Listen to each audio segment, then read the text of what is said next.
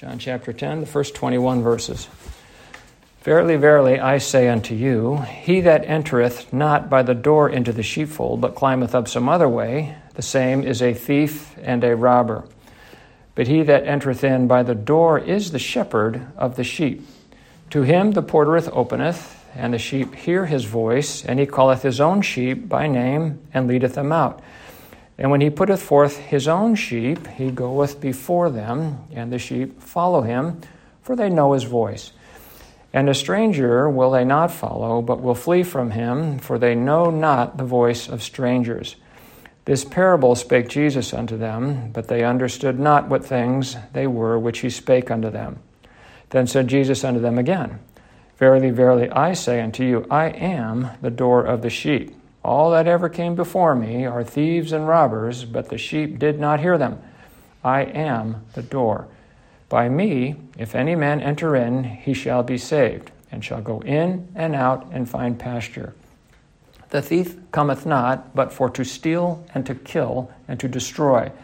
I am come that they might have life, and that they may have it more abundantly. I am the good shepherd. The good shepherd giveth his life for the sheep. But he that is an hireling, and not the shepherd, whose own sheep they are not, seeketh, seeth the wolf coming, and leaveth the sheep, and fleeth. And the wolf catcheth them, and scattereth the sheep. The hireling fleeth, because he is a hireling, and careth not for the sheep. I am the good shepherd, and know my sheep, and am known of mine. As the Father knoweth me, even so know I the Father and I lay down my life for the sheep.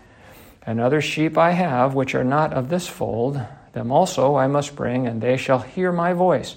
And there shall be one flock and one shepherd. Therefore doth my Father love me, because I lay down my life, that I might take it again. No man taketh it from me, but I lay it down of myself. I have power to lay it down, and I have power to take it again. This commandment have I received of my Father. There was a division, therefore, again among the Jews for these sayings, and many of them said, He hath a devil, and is mad. Why hear ye him? Others said, These are not the words of him that hath a devil. Can a devil openeth the blind, the eyes of the blind? And all God's people said, Amen. Amen. Our Heavenly Father, we pray that Thou would help us collect our thoughts, that we might focus on Thee, the Good Shepherd Pour out thy Spirit, compass about us, that we might not be thinking of anything but Christ. In his name we pray. Amen. Um, well, this morning I want to review a little bit from last week, and then I want to move forward and help us to appreciate more about um, the Good Shepherd. You'll notice I changed one of the words in there intentionally. the other words I changed, that was not intentional. But that one I did change intentionally is in verse 16. The Greek word in there is actually uh, flock, where it says, There shall be one fold the Greek word, and everywhere else it's translated in the New Testament, it is translated as, as flock. So that's why I read it that way.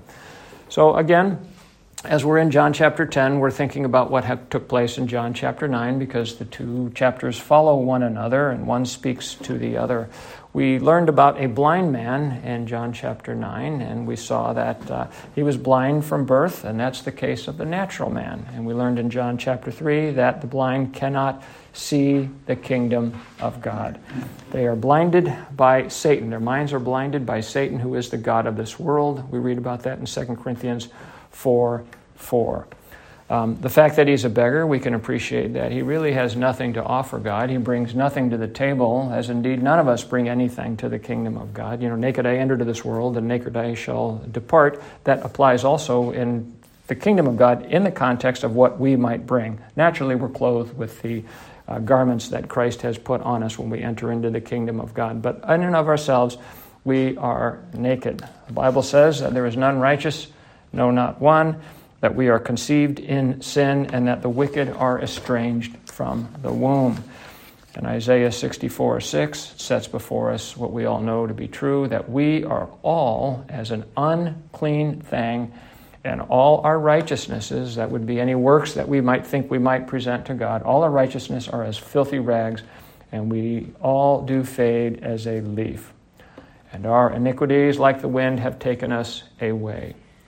And so there is this man, he's a blind beggar, and Christ comes to him, as indeed he came to all of us. Either he came to us uh, through another person, he, we came to us through the scriptures, he came to us through somebody preaching, but Christ came to us. He came to this man completely unsolicited. The man did not ask for what he could not see, for what he could not apprehend, for what he could not understand. He hears the voice of the Lord as one of the Lord's sheep. The Lord tells him, the Lord puts mud on his hands, on his eyes, and tells him to go uh, rinse his eyes in the pool of Siloam. So he hears the Lord as a sheep hears their shepherd, and he obeys, and the result of which, of course, is his sight is restored. And now he can see these things. And interestingly enough, the Lord identifies himself to that man that he is the Son of God. A very forthright statement about who Christ is, and this the man, of course, can now see, indicative of that his spiritual eyes are opened. And we talked about that um, two weeks ago. Now, because of this man's testimony, he is cast out of the synagogue, he is excommunicated um, from the man centered religion, the legalistic uh, religion of um, the Jewish nation. And so too was that true for all of us. Everybody has their own religion. People will claim they're atheists, but the Bible says they're not. The Bible says that they actually do believe and know that there is a God. They might say they're agnostic, but the truth is, men are trusting in themselves. They're trusting in something, either, like I shared with us before, a mental ascension, some philosophical uh, way of thinking, or they think they're going to present works before God. So God came to us all when we were in some form of religiosity, whether we were attending a church or not. Uh, and irrespective of what we were believing, he came uh, to us. And so these men excommunicate um, this blind beggar from the uh, synagogue, and we can appreciate the truth of the scripture where it says, What they meant for evil, God meant um, for good. So Christ, the good shepherd, we saw in the first couple of verses of John chapter 10, he came through the door of the national Israeli sheepfold. That sheepfold represents national Israel, it represents the religion of man, it's the door through which Christ enters in to call his sheep um, out of there. And so he who was formerly blind comes out through the door and he's led to greener pastures in Christ by Christ. Now, what we saw taking place in John chapter 9, the Lord parabolically or metaphorically speaks about here in John chapter 10, identifying himself as the Good Shepherd. And so Jesus is the Good Shepherd, and we, the elect of God, are his sheep. We are his sheep. And we can appreciate that um, analogy the Lord sets up, which applies all through Scripture, that uh, we are his sheep. People are like sheep. Sheep by nature are relatively harmless animals, and so are Christians. They are gentle and dependent upon the shepherd to lead them to green pastures. And as the scripture makes very clear to us, they are prone to wander. Isaiah 56 3 says, All we like sheep have gone astray. We have turned everyone to his own way. And if you've seen sheep in the field, I suppose what they're doing is they're just grazing with their head that far from the ground and not looking around what's going on. They're not looking at where the fence ends. They just keep their head down and just wander as they're um, grazing and um, are uh, not cognizant of the dangers that are around them or that they're even wandering from a green pasture to a pasture that will not provide them with good uh, provender. And so the Lord speaks uh, to the reality of our circumstances in the narrative here, telling us that He is the Good Shepherd. Now, in the scripture, we have several examples or types of shepherds in the Bible, which we should appreciate because they help teach us about Christ. If what you know about the character na- and nature of Christ is exclusively through the Gospels, what you understand and appreciate of Him is really quite limited. You have to look at the types in, uh, that we see in the Old Testament to help appreciate um, what his character and nature is truly um, like. But as is common with all types in scriptures, they always fall short of the reality of who Christ is. But again, they give us insight as to his character and nature and the things that, that he does. Now, respecting the shepherds in the Bible, we first have Abel. He's the first shepherd that's mentioned in the Bible. We read that he was a keeper of the sheep um, and that he offered up an excellent offering unto the Lord, indicating that he was righteous. Um, and like the Good Shepherd, how does it end for him? He is slain by wicked hands, which of course happened to Christ himself. Uh, Acts chapter 2 23 says that he was taken and by wicked hands uh, crucified and slain. And so it was with the first shepherd that was introduced in the Bible. He's righteous, uh, makes an excellent offering, uh, keeper of sheep, and he is slain by wicked hands. The next shepherd that's set before us in the scripture is Jacob. And uh, he is noted as um, manifesting uh, tender care towards the sheep. He uses uh, wisdom in terms of what he feeds them, and through his um, care of the sheep, the flocks grow and they grow in strength. And uh, we can appreciate that um, he knows the sheep are weak, he knows of their infirmities. Uh, we read that he um, bore the burden of their care. When he's speaking with his father in law Laban, he shares that he bore the burden of that care and how he slept out with the sheep in the most inclement of circumstances and, and weather, and he protected the sheep. And Laban never suffered loss as a result of Jacob's care. It was all to um, Jacob's charges. You recall when his brother Esau comes to uh, Jacob and would have Jacob uh, move quickly uh, to where Esau wanted him to go. Jacob says, No, no, no, you go on ahead, lest we overdrive the sheep and we lose some of them. And so we have to appreciate that the Lord has for every one of his sheep a walk that is individually um, oriented towards them because he knows each of our needs, he knows each of our strengths, he knows what each of us um, can bear up to. And so we read that, let's say, in a theological sense, that the Lord will not give us more than we can bear. He always gives us grace and a way out. And so uh, we see that with respect to the way, uh, what Jacob's attitude is towards the sheep. He would not overdrive them. Neither will our loving Savior overdrive us.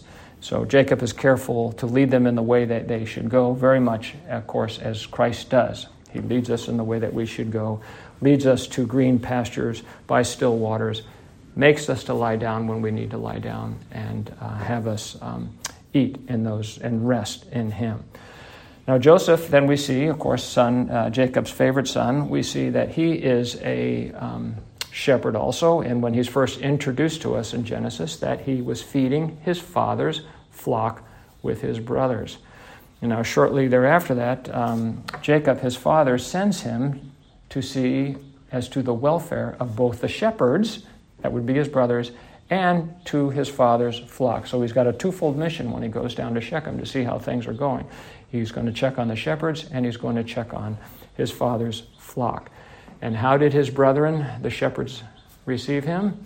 He came unto his own, and his own received him not. He was received the same way that Jesus was received. And for all practical purposes, from his father's um, perspective, he was slain by his brethren. As far as Jacob was concerned, he was dead to him. Jacob uh, did not know that he was alive. And of course, we know that afterwards he's um, uh, metaphorically raised to life when he's lifted up from the dungeon by uh, Pharaoh and set up on high. Very much a type of Christ, very much following the pattern of Christ of humility uh, before exaltation. And in the context of what we're talking about here in John chapter 10, as the Lord speaks of to the Pharisees and uh, likens them on, as thieves and robbers, that's what his brothers were. His brothers were about the rattiest people um, that we can have set before us. Um, and uh, they represent the uh, shepherds of Israel who were not doing um, their jobs as they should have been, been doing. Their, their primary care was not for their father's flock. Um, after Joseph, the next uh, shepherd we see after him is we see uh, Moses. And we find him in Exodus chapter 2 and 3, where initially the first thing that he does is he delivers the seven daughters of um, his future father in law.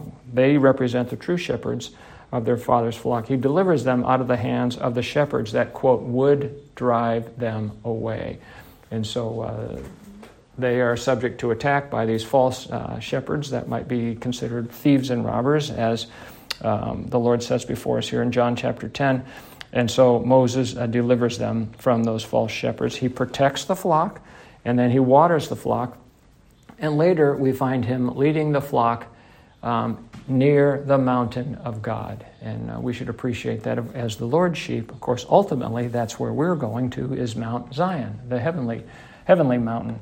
Um, that's where the Lord is leading us. Um, so finally, we have uh, David here. I shouldn't say finally, Christ is the last one. But then we have David next, and we know that he tends to his father's sheep. And of course, he hazards his life to protect the sheep. We read about him delivering um, the sheep from the mouth of the lion and from the mouth of the bear. And David slew them as he um, went to protect his father's sheep.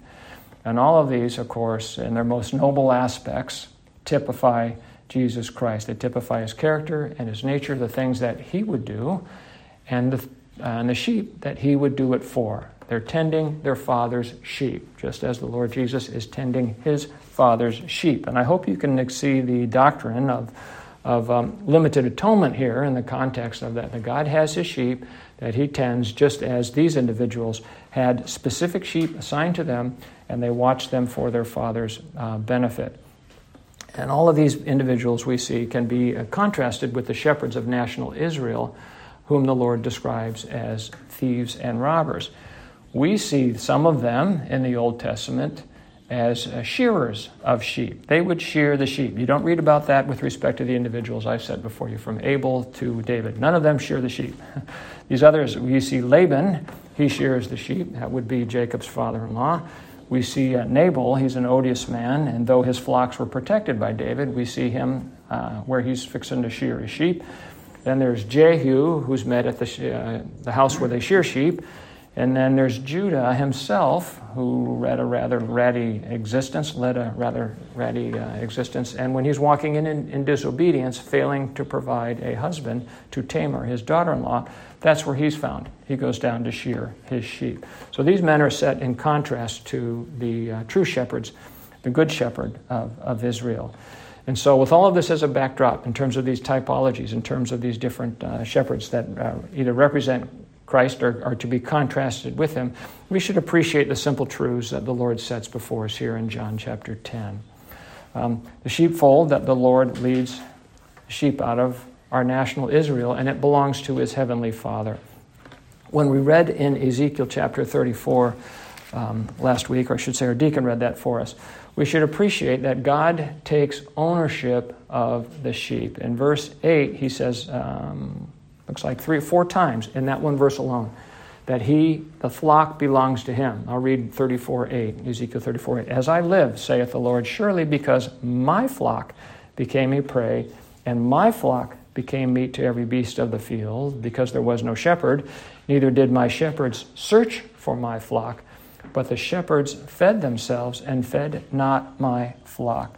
The Lord sets that forth before us, his ownership of the flock in verse 8 in verse 10, in verse 11, verse 12, verse 15, 17, 19, and 22. By the time you read through that, it's crystal clear that the Lord God has a flock of sheep. They belong to Him. He's concerned about them. He cares for them.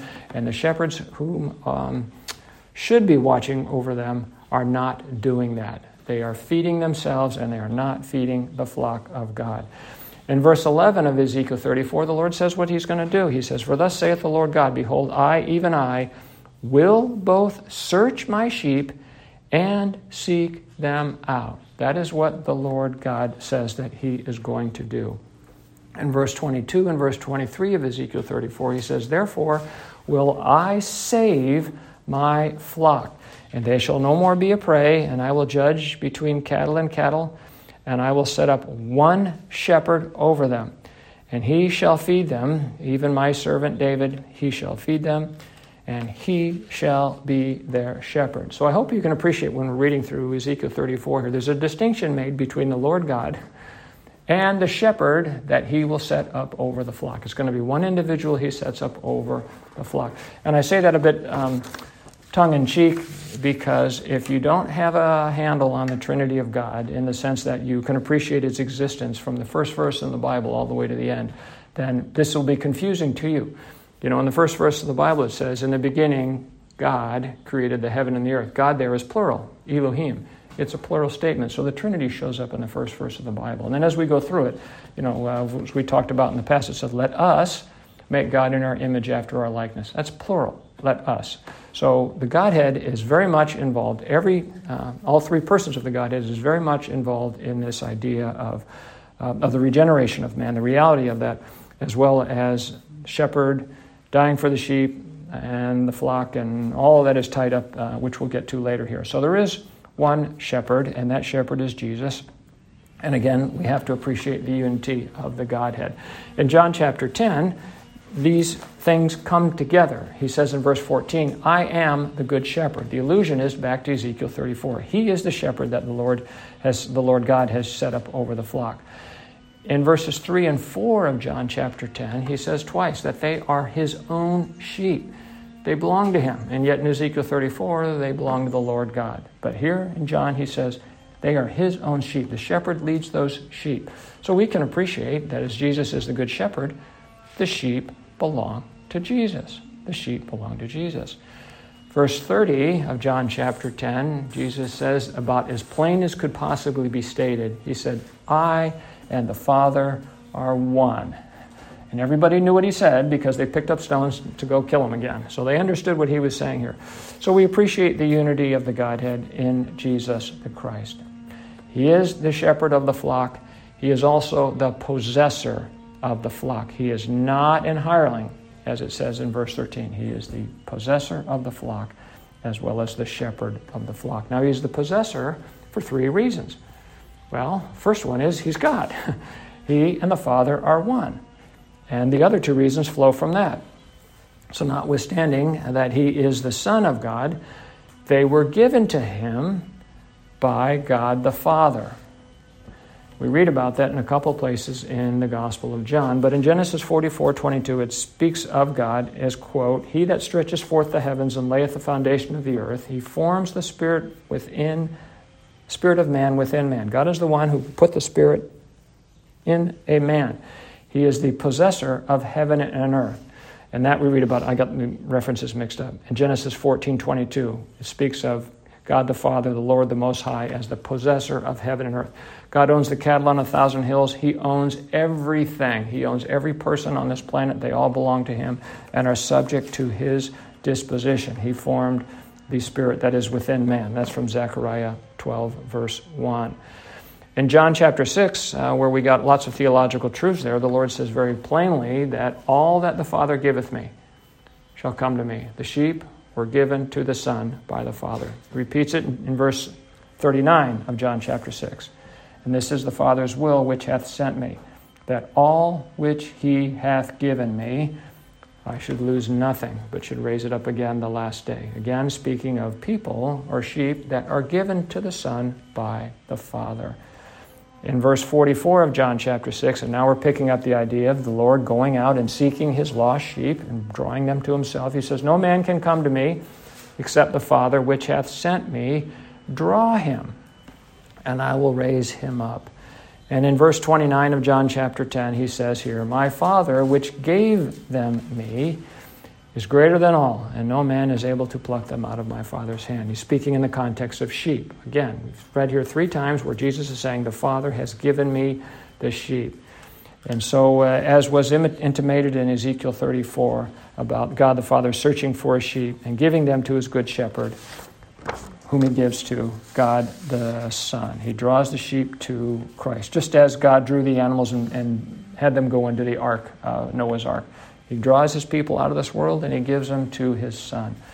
Now, the second reason that the sheep, or we belong to Jesus, is that Jesus, as the lamb slain from the foundation of the world, bought the sheep with his blood. We are bought with a price, and Scripture says we are not our own. He owns us. He bought us and paid for us with His blood. We are His purchased possession.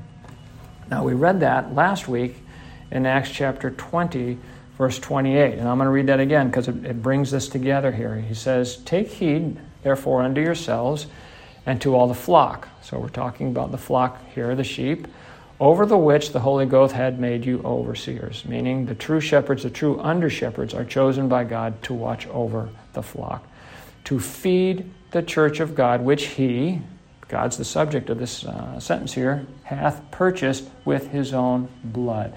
So we're seeing in this um, one verse here the idea that He who died on the cross, which is Jesus, and purchased the flock, is God. He, that was God's blood that, that was used to purchase the flock of God. So, All things we know belong to God, and all men will be judged by Christ Jesus, in whom God hath appointed all judgment. Um, and those he purchased with his own blood, that would be the flock of his fold, his own sheep, were purchased in point of time when God poured out his wrath on his son Jesus on the cross, due our sins, because of our sins. It was then and there at the cross that Jesus laid down his life for his sheep. The word for means in the place of. He laid down his life in the place of the sheep. In John 11, John uh, chapter, excuse me, verse 11, John chapter 10, verse 11, he says, I am the good shepherd. The good shepherd giveth his life for the sheep. The good shepherd giveth his life for the sheep. Again, back to Isaiah 53 6, it says, All we like sheep have gone astray. We have turned every one to his own way. And the Lord hath laid on him the iniquity of us all. God hath placed on the shepherd the iniquity of all of his sheep. And that when he went to the cross. So again, he repeats that in verse 15 of John chapter 10. As the Father knoweth me, even so know I the Father. And I lay down my life for the sheep. Sheep that we can appreciate are helpless and without strength to do things for themselves he laid down his life for them. And the doctrine of that reality is in Romans chapter 5. In Romans chapter 5, verse 6 and 8, it says, For when we were yet without strength, in other words, helpless sheep, when we were yet without strength, in due time Christ died for the ungodly. For scarcely for a righteous man will one die, yet peradventure for a good man would some even dare to die. But God commendeth his love towards us, in that while we were yet sinners, Christ died for us. And so there we were, as sheep gone astray, wandering about, engaging in various activities um, of sin. Christ came to us, sought us out, and bought us and placed us in the fold of Christ Himself. Now, this we read in verse 18 of John chapter 10. He did this by the commandment of God. We can appreciate what that means in the context of His obedience. God the Father um, commanded him that he would do this thing, and he did it by obedience. In Philippians chapter 2, verse 8, we read, And being found in fashion as a man, he humbled himself and became obedient unto death, even the death of the cross. Christ voluntarily went to the cross of his own accord, was not compelled to do it. He did it of his own accord in obedience to his Father's will. He willfully laid down his life and he willfully was obedient to the Father. So don't ever denigrate um, the death of Christ or let anybody else do it by entertaining the foolish idea that his life was taken from him, that he died a martyr's cause, was grabbed by a mob, and mob mentality took over, which he was subject to, and he was dragged to the cross. No, he went there of his own accord, voluntarily. And don't think that the conspiracies of the kings of this earth, as it speaks about in Psalm chapter 2, that they were victorious in what they did, that the people rose up and slew the mighty God. Obviously, that did not take place. Nothing could be further from the truth.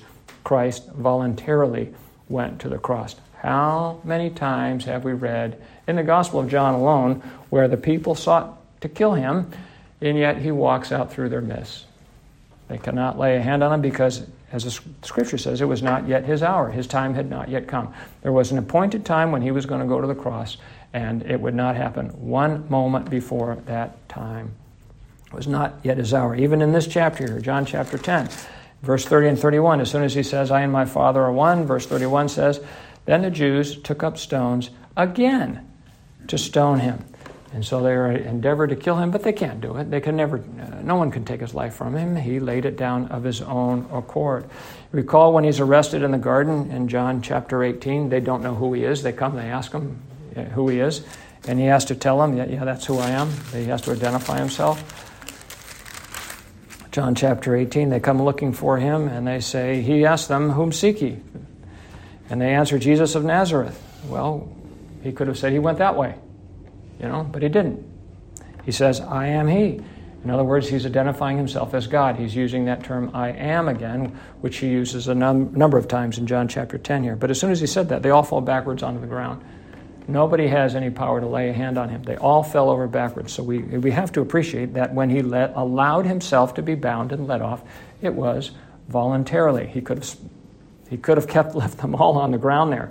He could have destroyed them uh, with his word. He spoke everything into existence, and he can speak everything out of existence if that's what he chooses to do. So he says, I am. They all fall backwards. When he's presented to Pilate, he tells Pilate that Pilate can do nothing.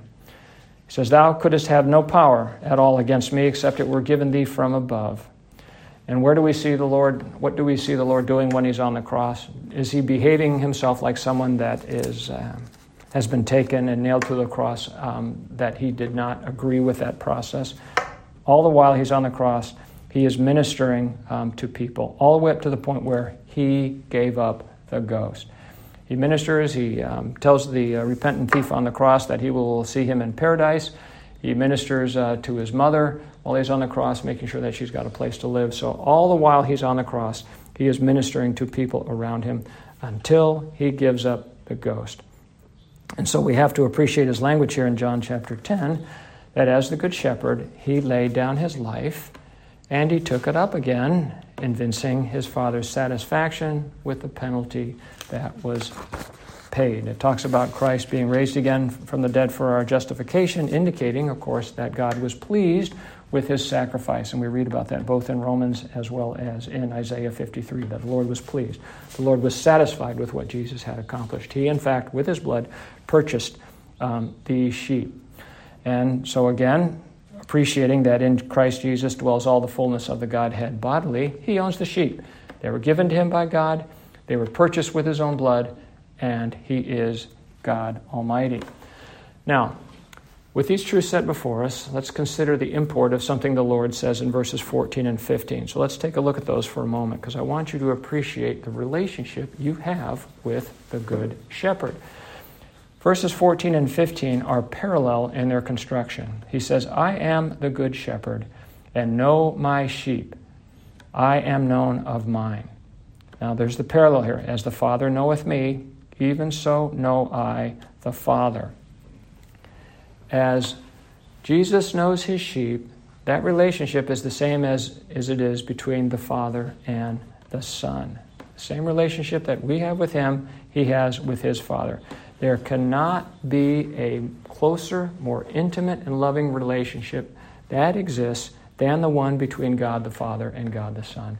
As a matter of fact, in Scripture, the first place that the word love appears in the Bible is between a father and a son. It's between Abraham and his son Isaac when he's uh, taken him up the mount to uh, sacrifice him. He's identified as his beloved son. It's the first time the word love appears in the Bible is between a father and a son.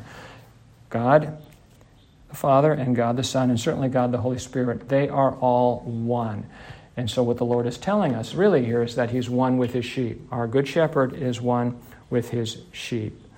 Uh, and so, we have to appreciate the intimacy of that relationship. If you think for a moment that you have a thought, a care, or a concern that is unknown by your shepherd, then you are mistaken. Then you do not know Christ. You do not appreciate the relationship that you have in Him, how you can rest in Him, and that everything He does is for your good. Every circumstance in your life is for your good because He has ordained it. He could certainly remove you from it if He thought there might be something better for you. So we need to keep this in mind, and I'm speaking to myself here, that when I'm frustrated with my circumstances in life, I'm really sinning because I'm telling God through my frustration that um, I think there's something better for me out there, and He has withheld me from it. But that's, of course, not the case. He will withhold no good thing from His sheep.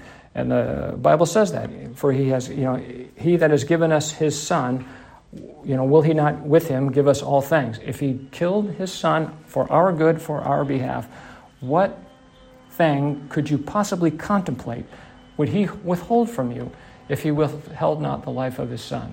Well, there, there is nothing that he would withhold from you.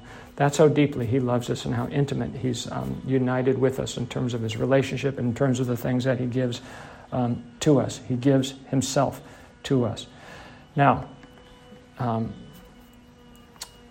there is certainly also an eternality of knowledge there too. As the Father knew the Son from eternity past, so too do they know us in that same context. We're going to get to that when we get to John chapter 17, where it talks about how the, the Lord loves us the same way the Father loves the Son. And so we should appreciate that, where he, he loved him from eternity past. He has loved his saints from eternity past as well.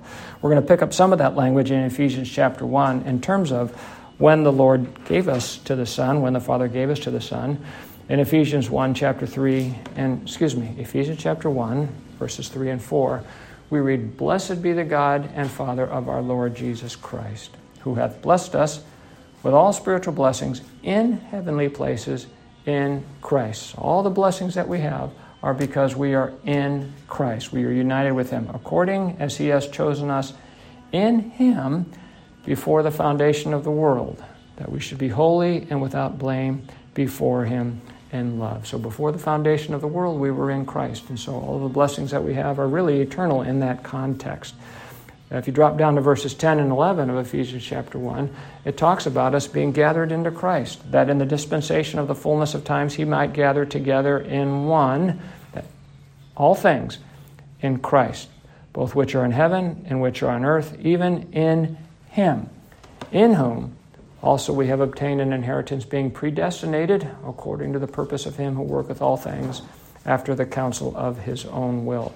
When you meditate on these words and think about these things, I can't imagine anything on this world that we would possibly fear. Your destination has been predetermined by God from before the foundation of the world. You will get to glory. You are in Christ now. We are in him, and you will get to glory. Just as it says here in uh, verse 16 that there is one um, flock of a truth, there is one fold as well. And that fold, of course, is Christ himself, which our deacon uh, read to us about in Ephesians chapter 2. Um, and that one fold and that one flock includes people from every uh, kindred, tongue, and nation. It includes people from Adam on downward until such time as the Lord comes. Salvation has never changed. It includes Jews and Gentiles alike. It has always been by grace alone, through faith alone, in Christ alone. So it includes people that were Gentiles before the Jewish nation. It includes the uh, remnant of Israel, the elect of Israel, and it includes people, of course, that um, the Lord uh, brings in after the cross, which would be the Gentiles, of course. So, Jew and Gentile alike, the Lord has, has removed the middle wall of partition between us and created in Himself one, one person. So, in verse 16, the Lord says, I have other sheep which are not of this fold, meaning the fold of national Israel. Them also I must bring, and they shall hear my voice, and there shall be one um, flock. As I said in the Greek, it's one flock and one shepherd. And so, as the Lord says in Ezekiel 33, so too Christ says, and he does. He will seek out his sheep, and he will have one flock, and they will be in the one fold of Christ, wherein they shall rest in eternal glory. Now, Naturally, this is not well received by the Jews when they hear that. It creates division, and we should appreciate that the Lord says, I came not to bring peace but a sword. And so, from the beginning of the Bible all the way to the end, we always read about division. It's between the Lord's sheep that are His, the ones that hear His voice, and all the other sheep in context here, all the others. There's a division that takes place as the Lord separates us from the world. And naturally, they accuse Him of what's really true of them. They accuse Him of having a devil um, but somebody's got some sense here. The others say, Can a devil open the eyes of the blind? And the answer is no, a devil cannot do that. That's the opposite of what devils do. In 2 Corinthians 4 4, it speaks about how that the devil, the God of this world, the prince of the power of the air, has blinded the minds of the people here. It says in there, In whom the God of this world hath blinded the minds of them which believe not, lest the light of the glorious gospel of Christ, who is the image of God, should shine unto them. It's the devils that blind, it's certainly not Christ. He's the one who opens the eyes of the blind. Now, having this set before us here, by way of application, there's some things that we should think about here. He's the, shepherd, the good shepherd, and we are the sheep. And he said that his sheep hear his voice. So the question is do we hear his voice? You're not going to hear his voice if you don't settle down and listen to the shepherd. So, do you listen to the shepherd? And that's a fair question for everybody, certainly myself. Do I listen to him? I have gone through times in my life in the past where I have not listened, and the Lord will reach out and I say this euphemistically, tap me on the shoulder and get my attention. Um, he'll bring me back. And so, uh, do we listen? Or do we, are we prone to wander? I've been prone to wander over my life, and so we don't want to do that. Um, when the Lord leads us, will we lie down peaceably? As, he, as it says we should. Psalm 23 says, The Lord is my shepherd, I shall not want. Well, if you're wanting, it's because you're not paying attention to the shepherd. Do you feed on what he sets before you? In other words, do you meditate and do you pray upon his word? Do you contemplate the things that the Lord uh, has in his word and see how it applies to your life and how you should uh, respond to uh, the things that we are confronted with in the world today? Um, do you trust your shepherd? Do we trust our shepherd? Do we keep our eyes on Christ or are we you know, kind of looking over our shoulder to see if any dangerous thing is coming our way and not relying upon the Lord to warn us, the Lord to um, bring it to our mind that what we're doing is not the right thing or what is happening to us should not be occupying our attention. Now, I'm, I'm, the obvious application here is everybody's looking at the mark of the beast. What is the mark of the beast? And so, my um, warning to us is as we're looking out in the world and seeing how Scripture is being fulfilled, don't ever take your eyes off Christ. Don't ever take your eyes off Christ. If you do that, um, then you're going to stumble, and that's that's just the way it works. So uh, I don't want to be guilty of that myself. So, but keep your eyes on Christ, keep yourself in Scriptures, meditate on His Word, and uh, we must ever be mindful of those things and trust in the Lord. The Scriptures is replete with statements that blessed are those that wait on the Lord, and blessed are those that uh, put their trust in Him and lean not unto their own understanding but in all their ways acknowledge him, and he shall direct our paths. As the Good Shepherd, he will direct our paths. And so we are to love the Lord with all our heart, soul, strength, and mind, and meditate on him. And with that, I'll say, Amen. amen.